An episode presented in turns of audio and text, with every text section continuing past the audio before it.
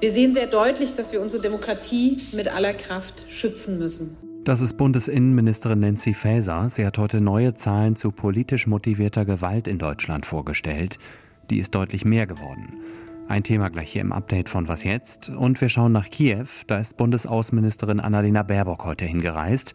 Und damit herzlich willkommen bei Was jetzt, dem Nachrichtenpodcast von Zeit Online am Dienstag, den 10. Mai. Ich heiße Moses Fendel und der Redaktionsschluss für diese Folge war um 16 Uhr.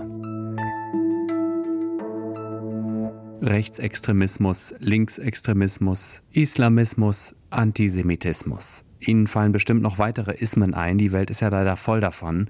Was sie alle gemeinsam haben, es gibt immer mindestens einen Knallkopf, der solches Gedankengut nutzt, um damit Gewalt oder Straftaten nicht nur zu rechtfertigen, sondern auch zu verüben. Bundesinnenministerin Nancy Faeser hat heute in Berlin die Zahlen zu politisch motivierter Gewalt vorgestellt. Die Zahl der Straftaten, die 2021 in Deutschland aus politischen Gründen begangen wurden, war fast ein Viertel höher als im Jahr davor. Insgesamt waren es gut 55.000. Das ist der absolute Höchststand, das müssen wir leider hier heute feststellen, der stärksten Zunahme seit Beginn der Erfassung 2001. Ein wesentlicher Teil der Straftaten ist laut Faeser im Zusammenhang mit Protesten gegen die Corona-Maßnahmen begangen worden. Dabei handelt es sich vielfach um Verstöße gegen das Versammlungsrecht, Beleidigung und Bedrohung, auch aber Gewaltdelikte wie Körperverletzungen bis hin zu sehr exzessiven Gewalttaten.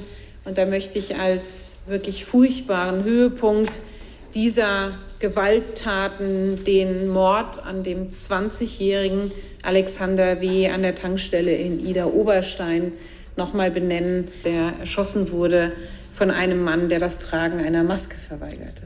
Die meisten politisch motivierten Straftaten im vergangenen Jahr ordnet das Bundeskriminalamt dem rechten oder rechtsextremen Spektrum zu. Der Rechtsextremismus ist nach wie vor die größte extremistische Bedrohung für unsere demokratische Grundordnung und die größte extremistische Gefahr für Menschen in unserem Land. Besondere Sorgen macht der Innenministerin, dass deutlich mehr judenfeindliche Straftaten erfasst worden sind. Wir sehen einen weiter massiven Anstieg antisemitischer Straftaten. 3027 judenfeindliche Straftaten im Jahr 2021. Noch einmal 29 Prozent mehr als im Vorjahr. Das ist der absolute Höchststand bisher. Dabei gab es 64 Gewalttaten. Auch das ist eine deutliche Steigerung zu 2020. Ich will es sehr deutlich sagen, es ist eine Schande für unser Land, wie viele antisemitische Hetze und Menschenverachtung auch heute noch verbreitet wird. Faeser hat dann noch genauer ausgeführt, aus welchen Ecken der Antisemitismus kommt, beziehungsweise welche Formen er hat. Es ist beschämend, wie der Völkermord an den europäischen Juden von manchen Corona-Leugnern, äh, die sich einen gelben Stern anheften, verharmlost wurde. Zugleich gibt es einen immer lauteren und immer stärker sichtbaren, auch islamistisch geprägten Antisemitismus, der Hass gegen Juden und gegen den Staat Israel offen propagiert. Wichtig finde ich hier nochmal zu erwähnen, der Antisemitismus in Deutschland hat zwar viele verschiedene Gesichter, die große Mehrzahl der judenfeindlichen Straftaten, nämlich über 80 Prozent, werden aber dem rechten Spektrum zugeordnet. Wer soll im Namen Deutschlands in die Ukraine reisen und was bringt er oder sie mit, um dem Land zu helfen, sich gegen den russischen Angriffskrieg zu verteidigen? Bundespräsident Frank-Walter Steinmeier, Bundeskanzler Olaf Scholz. Heute ist Bundesaußenministerin Annalena Baerbock dann hingereist und zwar als erstes Mitglied der Bundesregierung seit Beginn des Krieges. Zuerst hat Baerbock den Kiewer Vorort Bucha besucht und mit Menschen gesprochen, die dort leben. Die Horrorbilder hunderter durch die russische Armee erschossener ZivilistInnen sind ja um die Welt gegangen und zu einem Symbol der Art und Weise geworden, was für eine Art von Krieg Russland in seinem Nachbarland führt.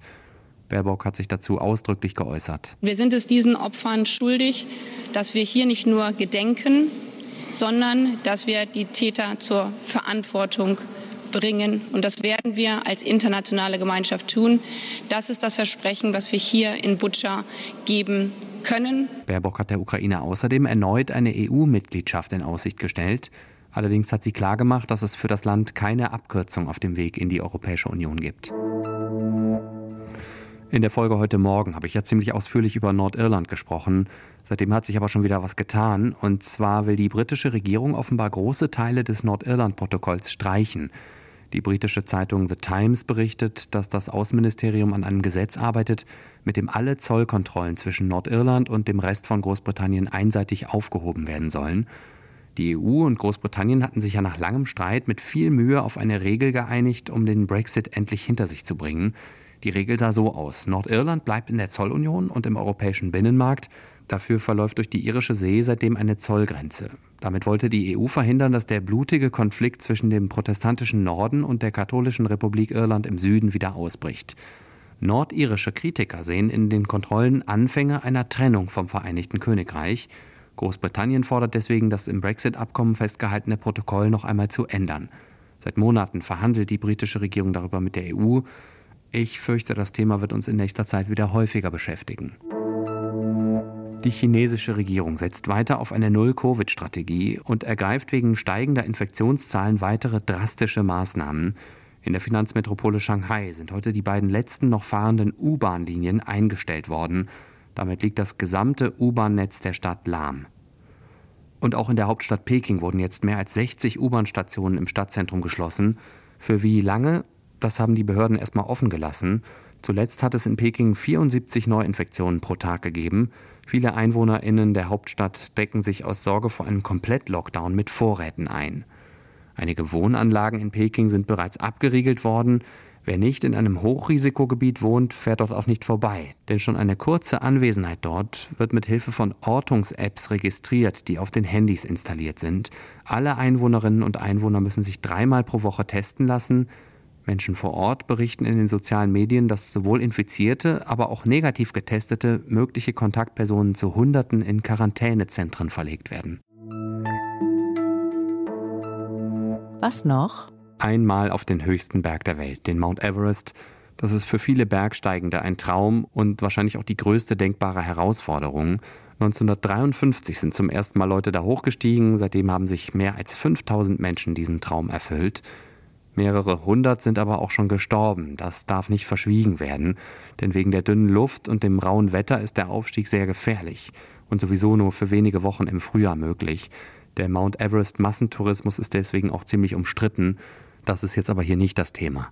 Was ich eigentlich erzählen will, der nepalesische Bergführer Kamirita hat den Everest zum 26. Mal bestiegen und damit einen Rekord gebrochen, nämlich seinen eigenen.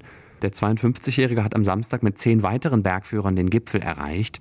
Aufgabe der von Kamirita angeführten Gruppe war es, mit Seilen die Routen für Bergsteiger aus dem Ausland vorzubereiten. Falls Sie jetzt Lust auf die Berge bekommen haben, würde ich sagen, lassen Sie das mit dem Mount Everest Fahren Sie doch stattdessen mal wieder in die Alpen. Die sind näher und ab nächstem Monat kommen Sie da sogar für 9 Euro hin und wieder zurück. Das war das Update von Was jetzt am Dienstagnachmittag. Morgen früh moderiert hier Azadeh Peschman. Ein Thema ist die Lage in der ukrainischen Hafenstadt Odessa. Ich heiße Moses Fendel, sage Tschüss und schönen Feierabend.